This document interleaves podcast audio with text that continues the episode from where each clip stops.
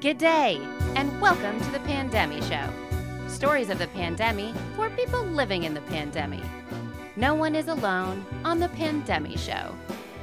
Thanks for joining us as we unite humanity through stories of hope, connection, and community in the face of the global pandemic. We are all in this together, and we're glad you're here together with us. Thanks for taking a moment to like, subscribe, and follow the Pandemic Show on social media. I'd just like to say that I'm recording this interview on the Upper Canada Treaty Territory, the traditional home of the Haudenosaunee, Anishinaabe, and Neutral people. We have a very special guest here with us today to talk about the recent visit by Pope Francis in July 2022 to Canada to apologize for the residential school system. Who are you? I'm Robin Marshall. Robin, thank you so much for joining us here today on episode 90 of the Pandemic Show, where we are going to explore the Pope's visit to Canada last month and the impact of his apology for the Catholic Church's involvement in residential schools. And for listeners who aren't familiar with residential schools, residential schools were set up in the 1800s in Canada as a way to oppress indigenous people, to take their land, and to assimilate them into colonial culture. Robin, would you agree with that? Highlight on the assimilation. Yeah. And it started with some churches in the early 1800s, around 1831, but by 1880, it was a fully funded system by the federal government, except in the provinces of New Brunswick and PEI and the last residential school officially closed in 1997. It's something that Canada is coming to terms with and it's it's been a big part of the pandemic here in Canada, especially going back to spring 2021, Kamloops where 215 unmarked graves were found of children that had died during their time at a residential school and since that time over a year ago hundreds and thousands of more unmarked graves have been found at residential school sites across Canada and even in the United States. Yeah. Robin, we met at the Hillside Music Festival on. July 24th.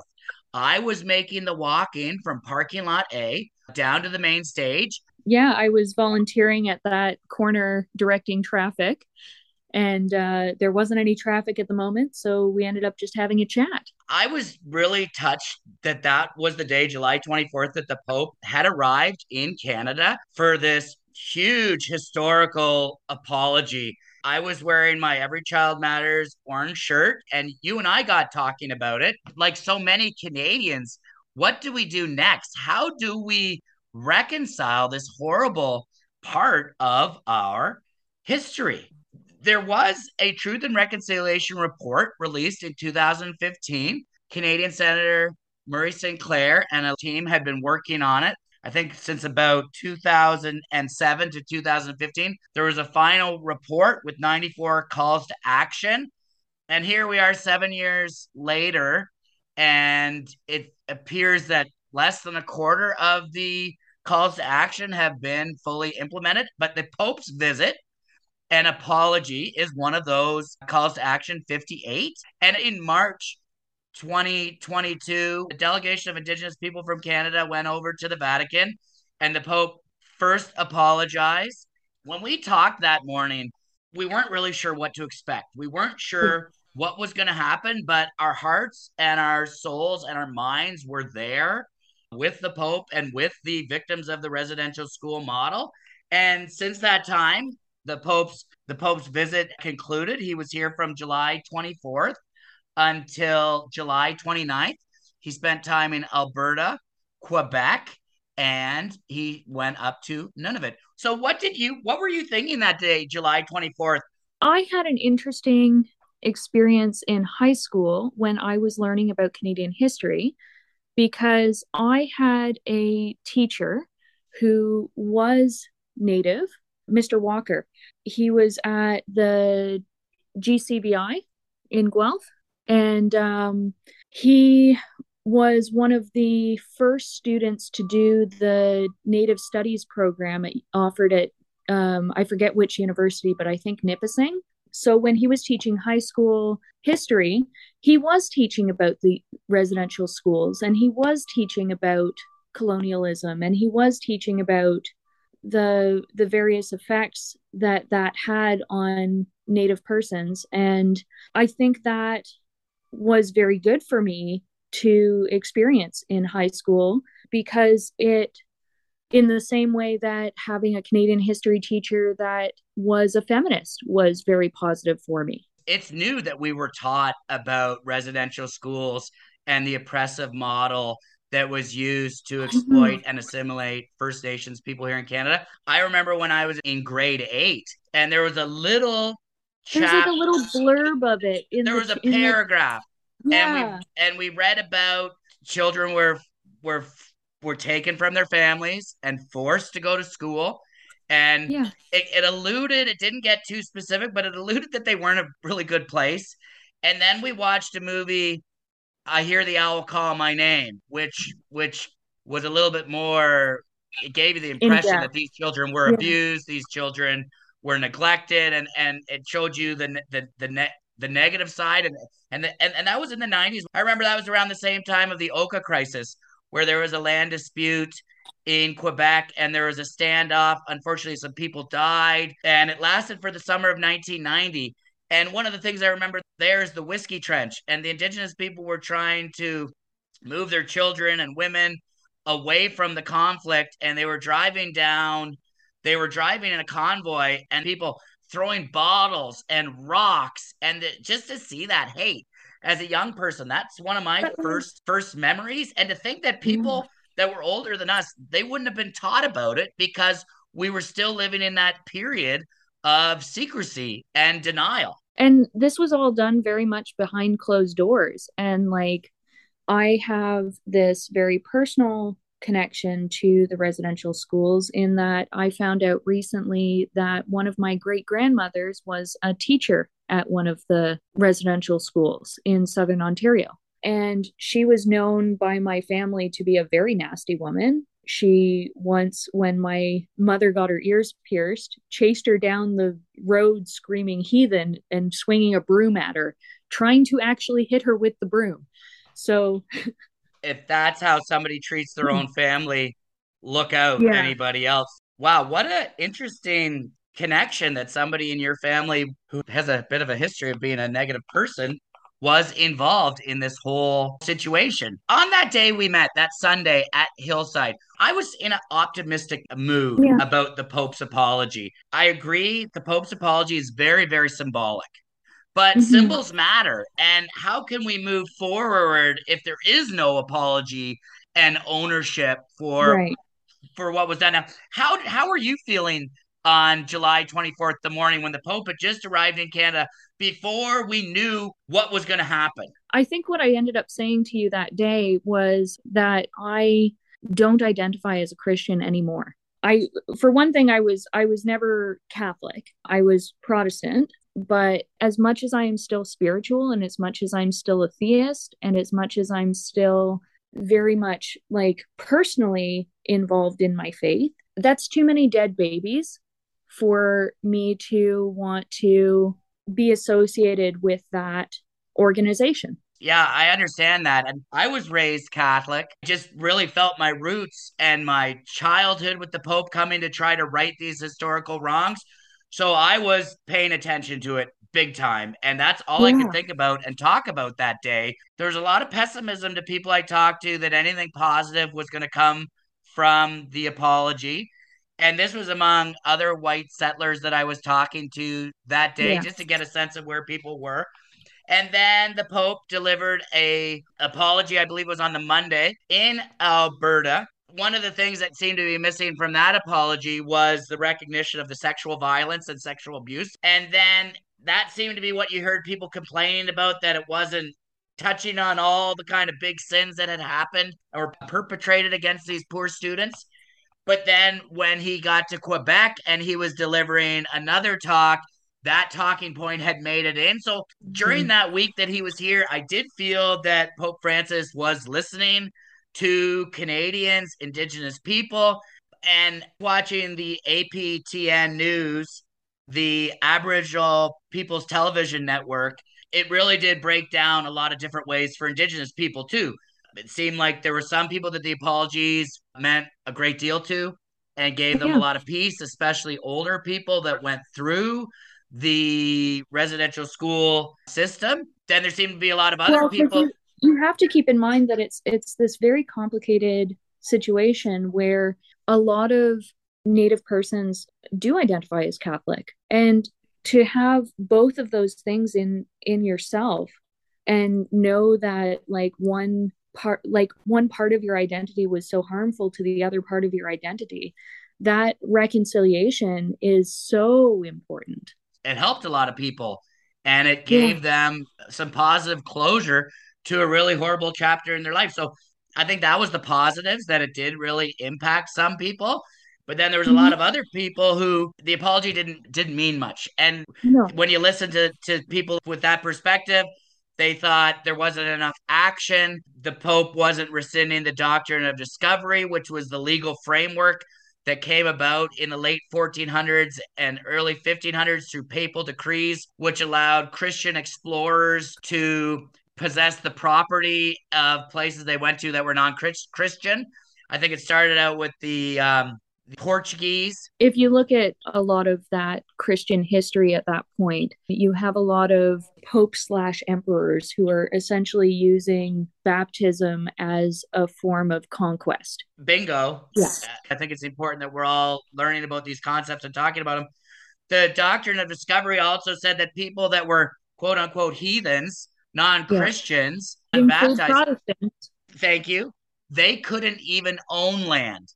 So when these Christian explorers went places, just by fact that they were Christian, the other people weren't, they could then own the property, own the land, own the resources, and exploit them. I think that's like where I'm having my disconnect with Christianity as an identity is I don't feel that I am in a place where I want to consider people other. I feel like that's dangerous and I feel that that's exploitative potentially because when you consider someone other, you make them lesser. You make them lesser in your mind and you justify certain actions towards them, which could be negative, which you wouldn't do towards someone that isn't other. Very good point, Robin. But I think uh, you're right that the doctrine of discovery very much does that. And if we are looking at the original ideas of missionary work and the original ideas of evangelical action, you're not supposed to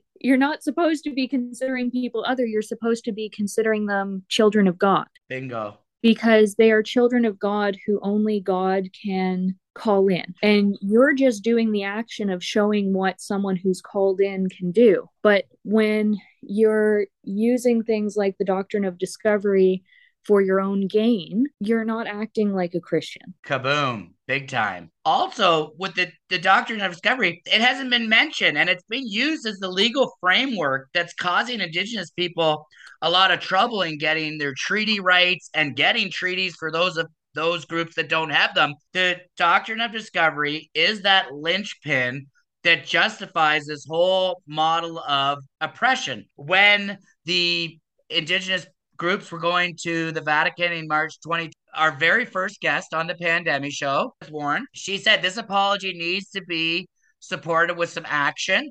And one of the Mhm. one of the big first steps could be rescinding the doctrine of discovery. I think the doctrine of discovery has shown how scary it can be in terms of one group oppressing another Mhm. through this example of the residential school model and the colonialization of North America. But now we're at a stage where we're going into space. I wouldn't want the doctrine of discovery to be used Oh, yeah. to justify economic exploitation and oppression out in space. And we're at that stage where we've jumped off to the moon. We're jumping off to Mars. Can we be trusted to go out into the galaxy and the universe and meet other other races when we don't have our own legal code and moral guide in order. I see the historical implications of the doctrine of discovery, and I think it's important that we address this because it could have untold ramifications as we move out into space exploration. Yeah, potentially. Another concern I have, and this is something I hear and I'm seeing across Canada, is where is the Catholic Church's healing fund? And it's also not just the Catholic Church. Like, where's the Anglican Church in this? Where's And- the uh, Methodist Church in this? Where's the, like, they were all involved. Good point. The Catholic Church might have had the most residential schools, but it seemed like every major religion at the time was involved. Oh, yeah. Like, the Anglican Church has its hands just as dirty. I can only imagine the politics involved in the Vatican and the politics involved in this whole story. Like, but like you you look at the history of Canada and like the history of our political rulership and Christian religion is integral to that leadership. They haven't been separate historically. They they've said that they are, like that there's a ch- separation between church and state, but that hasn't been true historically until like recently. And even now, like we're just kind of getting there. That's a really good insight too, Robin. We act like we've got the separation of church and state. but When we look in practice, it doesn't seem that we have that. also like you look at the history of like things like the orange order which have been historically i'm not saying whether they are now but historically they've been outright racist look up sometime how many of our prime ministers have been part of the orange order it's it's a percentage Robin, thanks for shining more historical light on this important conversation here today on the Pandemic Show. We met the first day of the Pope's visit. Nothing had really happened. It was kind of a wait and see. As you watched that week unfold with the Pope's presentation in Alberta, then in Quebec, and then up in Nunavut, what what were you thinking that week? I I don't think it was for me in any way, shape, or form, just because I have never identified as Catholic. The Pope is not a significant figure for me, but I recognize that the Pope is a significant figure for a lot of people that were directly involved in this case or in these cases. So, for that reason, I was very hopeful that it would be that missing piece that a lot of them needed to heal. And for that reason, I thought it was a very good thing that was happening, but it wasn't for me. I definitely felt invested in what was going Yeah. on. Now I didn't know Yeah. what was going to come from it, and I it's it's going to be interesting to see what comes from it now. Is the Catholic Church going to pony up the money that they're on the hook for for the healing? Are the other churches going to do that, or are they going to go screaming and kicking and not wanting to do any of the real work that's involved? Even when you hear about the number of files that were moved from Canada to the Vatican, and I, I I'm not sure about the other face if they've got similar kinds of things in terms of needing to share all the information that they have regarding this time in history. But it, it seems like there's so much more that needs to be done, and I wonder if it's going to get done. And then in terms of the the the economic settlements, and then even when you hear about there's new charges and allegations in Quebec around one of the bishops in Quebec being inappropriate towards people. I don't see how you can have suddenly no problems of this sexual nature when we know that it's been endemic to the Catholic Church and to the other church bodies as well. This Like, might be a good timing. This might be a good time too for the church allowing Maybe- priests to like the a vow of celibacy. Yeah. Maybe we need to rethink that. I I think that there is an overlap with people that are going to be willing to take a vow of appearing celibate and people that are willing to take advantage of that situation. I don't think necessarily that all people that are celibate are going to be sexual criminals. But Good I point. think there's an overlap, and I think it's been allowed to occur within that system just because there is so much built up trauma within that group. Like, I don't know how you're supposed to have someone that has likely experienced that trauma be in charge of stopping it, for instance. Very complex. Yeah. Very It- but it- you get the same thing within families where child sexual trauma has occurred. You need, like, I don't know, maybe the government needs to be mandating therapy for ministers. it is such a horrific subject and i don't know what the the right answers are and, and i don't know how it got this bad but i'm glad that we're talking about it and Yeah. that we're ending the secrecy i'm glad the pope listened to people across canada coast to coast Yeah. to coast in his talk in quebec he explicitly addressed the sexual exploitation of children by members of the church Yeah. um, this very important symbolic apology, one of the 94 calls to action, call to action 58, the Pope's apology. It really is just the beginning of more hard work because when I talk to people in the know, I'm told that there's even more Indigenous children in custody, whether it's foster care or some other type of government custody now than during residential school. So the the Well, and you also have to keep in mind that more Indigenous children are being considered Indigenous than were previously, because before the policies of the government were to exclude people from that identity in as many cases as possible. interesting. So, like my boyfriend, he's just applying for his native status now because that's possible. Whereas before, because his mother was part of the 60s sweep, she was adopted into a Christian family and would not have been considered of native status anymore. because of the adopted family. Right. But now she has her status. And this is all thanks to work being done within the Native community. So, like, we can't solve this problem for another group. The pr- solutions have to come from these Native bands who are going to solve their own problems with our support.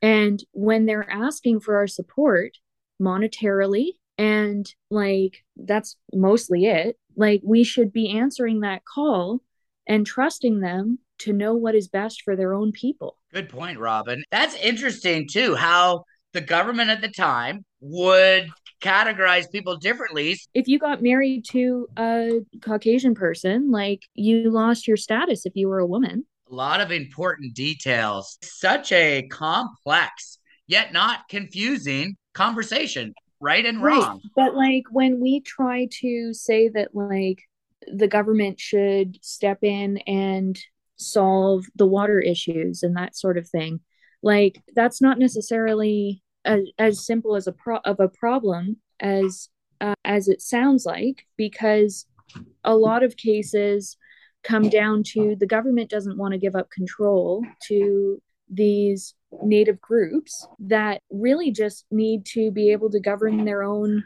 lives. And the Indigenous people of Canada are still governed by the Indian Act, which nobody seems to be happy with how that's that's working. Right.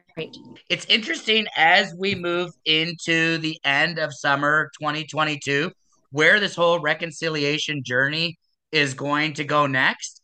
But I think the fact that we're talking about it and that things are happening, important symbolic things like Pope Francis coming to Canada and apologizing, hopefully this momentum will continue and we can get rid of some of these historical these historical dynamics of the other and we can Yeah. we can get rid of that limiting mindset Yeah. Well, in that infantilizing mindset of like, I can solve your problem better than you can. what do you think people should be looking for and what should we be saying less than 25% of the calls to action have been been addressed we're going into a municipal election cycle here in southern ontario should i be asking my municipal councillor what is the township of blandford blenheim going doing in terms of the truth and reconciliation report i guess i should be doing that we should we should Yeah, all be doing that seven years Yeah. on seven years on we should And pass them a, a copy of it. Like, I haven't read it,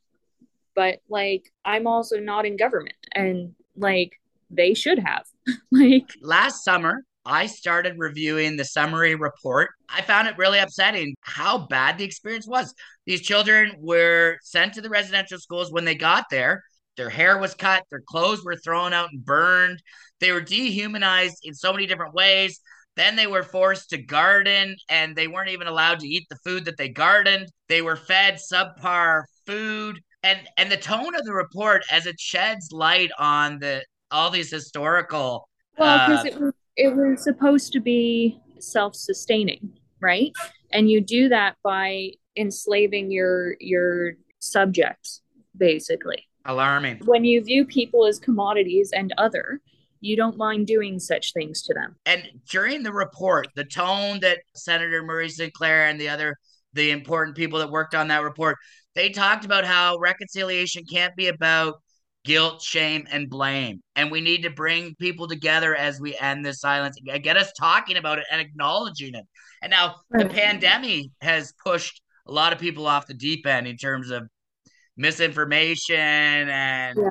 and and believing Well, pretty isolation is really bad for critical thinking because we do critical thinking best when we bounce ideas off of each other and we have those people to tell us, "Wait, no, that's like really off off the deep end." Exactly like you're saying.